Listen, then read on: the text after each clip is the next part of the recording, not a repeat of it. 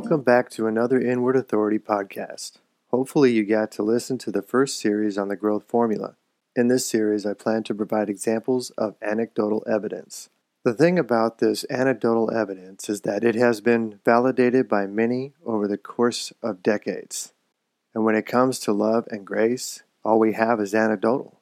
This is why I continue to encourage and guide us all to put into practice biblical teachings so we can personally experience the evidence. Seeing is believing, and to understand the evidence of God is to see what is invisible and intangible. We can learn to see with spiritual eyes and hear with spiritual ears. We can sharpen our spiritual senses and raise our spiritual awareness through application of the spiritual growth formula. Our level of spiritual growth equals our amount of mind, heart, diligence, spiritual focus, time, and biblical alignment. It is about our current participation and not what we have already done. 1 John 4 7 through 8 Beloved, let us love one another, for love is of God. And everyone who loves is born of God and knows God. He who does not love does not know God, for God is love. The way to know God is to know love, God's love. The way to know such love is to do it. By being love for others, we can be taught about God. Psalm 34 8. Oh, taste and see that the Lord is good. Blessed is the man who trusts in him. A long time ago, before I began my spiritual journey, and for many years into my spiritual journey, I participated in evil. It's important to understand how the Bible describes evil, which cannot be summed up into a sentence. Like all spiritual understanding, words cannot teach it. It comes through experience and searching. Looking back at my childhood, I did not see or hear much about love. I don't recall ever really experiencing sincere love. Love seemed to be an idea that people generally would glimpse, but it always seemed to be fleeting and quickly change. People would say they care, but then sometime later do things that prove they don't.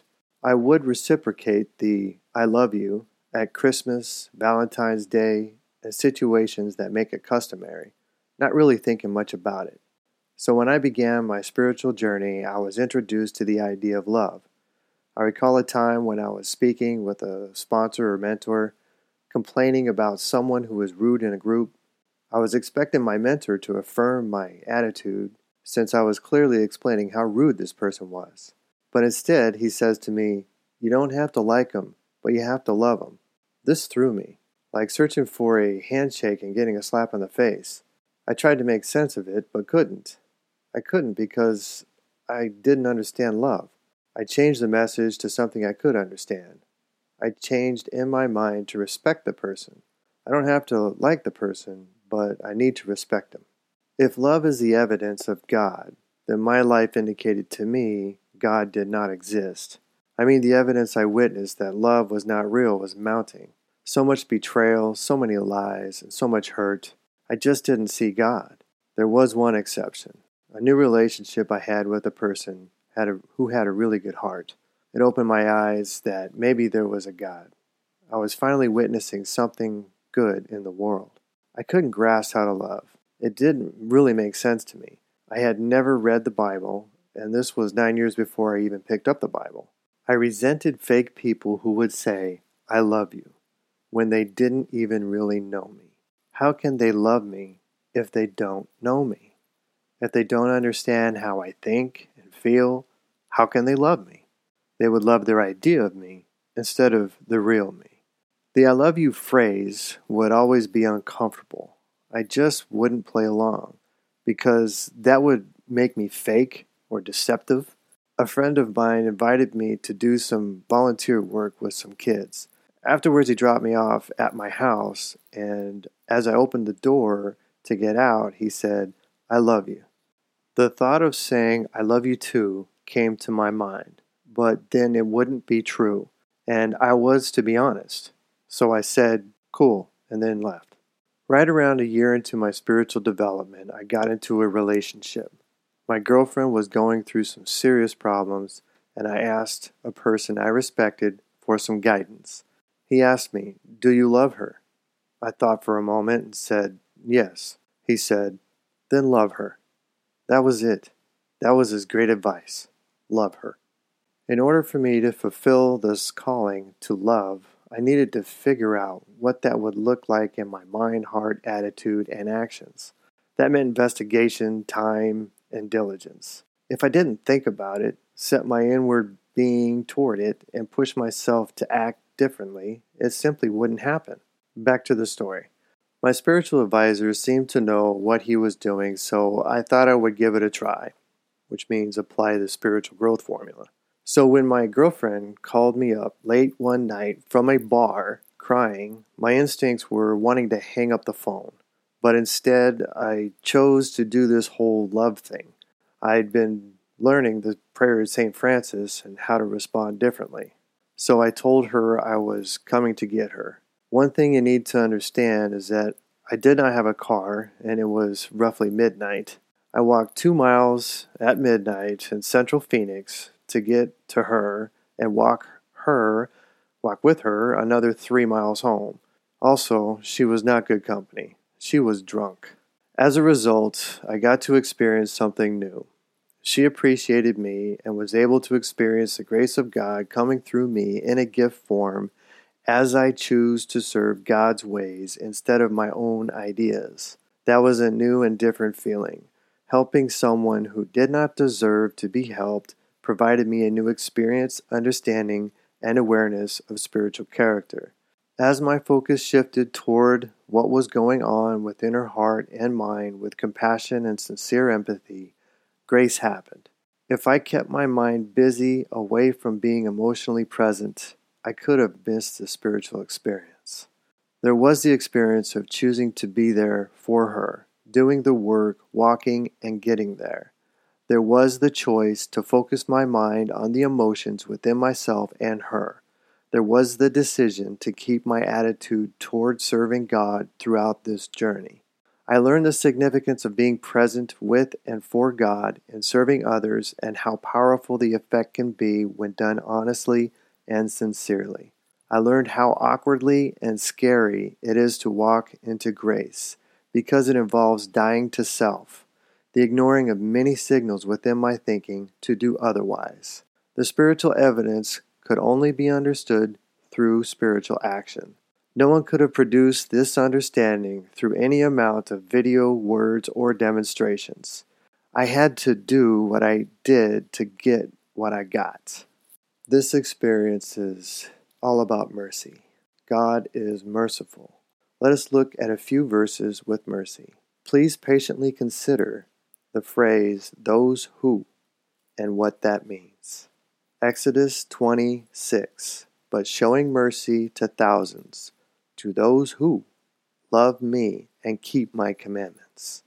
Deuteronomy 5:10 But showing mercy to thousands, to those who love me and keep my commandments. Luke 1:50 And his mercy is on those who fear him from generation to generation. God is merciful, and in my decades of biblical and experiential research, I found three crucial points about mercy. First, God is continuously wanting to give mercy in limitless amounts. God is the giver, like someone wanting to give a ball to another person. The second point is that people can refuse or miss mercy. People are like the receiver who will need to position themselves to receive and accept it. If a ball player is thrown a ball, the receiver will need to see it, reach out for it, and take it in. If they are not looking and responding, they can miss it. Sometimes they simply refuse to play the game or to have their head in their game and instead concentrate on other things. We can choose to think about grace and God and keep our focus there. Or we can think about resentment, fear, and selfish ambition. Finally, mercy comes to those who seek God and obey God. God is about certain principles, character, and values. To participate in the spiritual principles of God requires the humbling of self, sincere truth, and willingness to accept God's ways into our heart mind, and soul. Mercy can be withheld to those who refuse to give themselves over to God's goodness. Matthew 5 7. Blessed are the merciful, for they will be shown mercy. In Luke 10 25 to 37, an expert in the law asked Jesus, What must I do to inherit eternal life? Jesus describes the parable of the Good Samaritan, but first Jesus shares the greatest commandment. Jesus then says, Do this, and you will live. Jesus finishes the discussion about the parable with, Go and do likewise. Think about these statements from Jesus Do this, and you will live. Go and do likewise. When it comes to knowing and understanding God, it has everything to do with inward condition. Our sensing the goodness of God through experience is essential. Actions without our spiritual senses can lead us to an experience of emptiness. Reading has very little to do with experiencing love and mercy. I learned about God through experience and reading. I read the prayer of St. Francis, thought about what it meant, and then I put it into practice. I took it into my heart, imagined how to act upon it, and then I did it. I received mercy when I was 21 years old by following some simple steps, utilizing my heart and mind together toward spiritual action. I was led to confess or share my resentments and talk about my fear. I was instructed to be willing to go to any length for the process. I was told to be thorough and rigorously honest. I was to examine myself for destructive character, and I was to go out and right the wrongs I had done to others. All these steps were teaching me how to humble myself, be sincere, abhor evil, and cling to what is good. See Romans 12:9. My spiritual search for God involved much prayer, meditation, and listening to others who have had a spiritual experience share their journey. Our readings were about sharing our personal spiritual experience instead of questioning and theorizing. We can learn and experience God's mercy through humble and sincere participation. Matthew 18:33 NIV. Shouldn't you have had mercy on your fellow servant just as I had on you? Luke 154. He has helped his servant Israel, remembering to be merciful. James 2:13 Because judgment without mercy will be shown to anyone who has not been merciful. Mercy triumphs over judgment. James 3:17 But the wisdom that comes from heaven is first of all pure, then peace-loving, considerate, submissive, full of mercy and good fruit, impartial and sincere. Jude 122 Be merciful to those who doubt. Mercy is an experience, a state of mind, heart, and soul. If our thoughts, feelings, and actions are not improving toward this way of life, then that would be sin. Sin is to miss the mark, and the mark is to participate in God's mercy toward one another. Although I have had some profound experiences in mercy, I am still very far from where God would like me to be. I have so much room to grow in God's grace, but to do so requires an increased application of the spiritual growth formula. Thank you for listening, and I hope and pray you choose to give yourself more and more over to God's grace.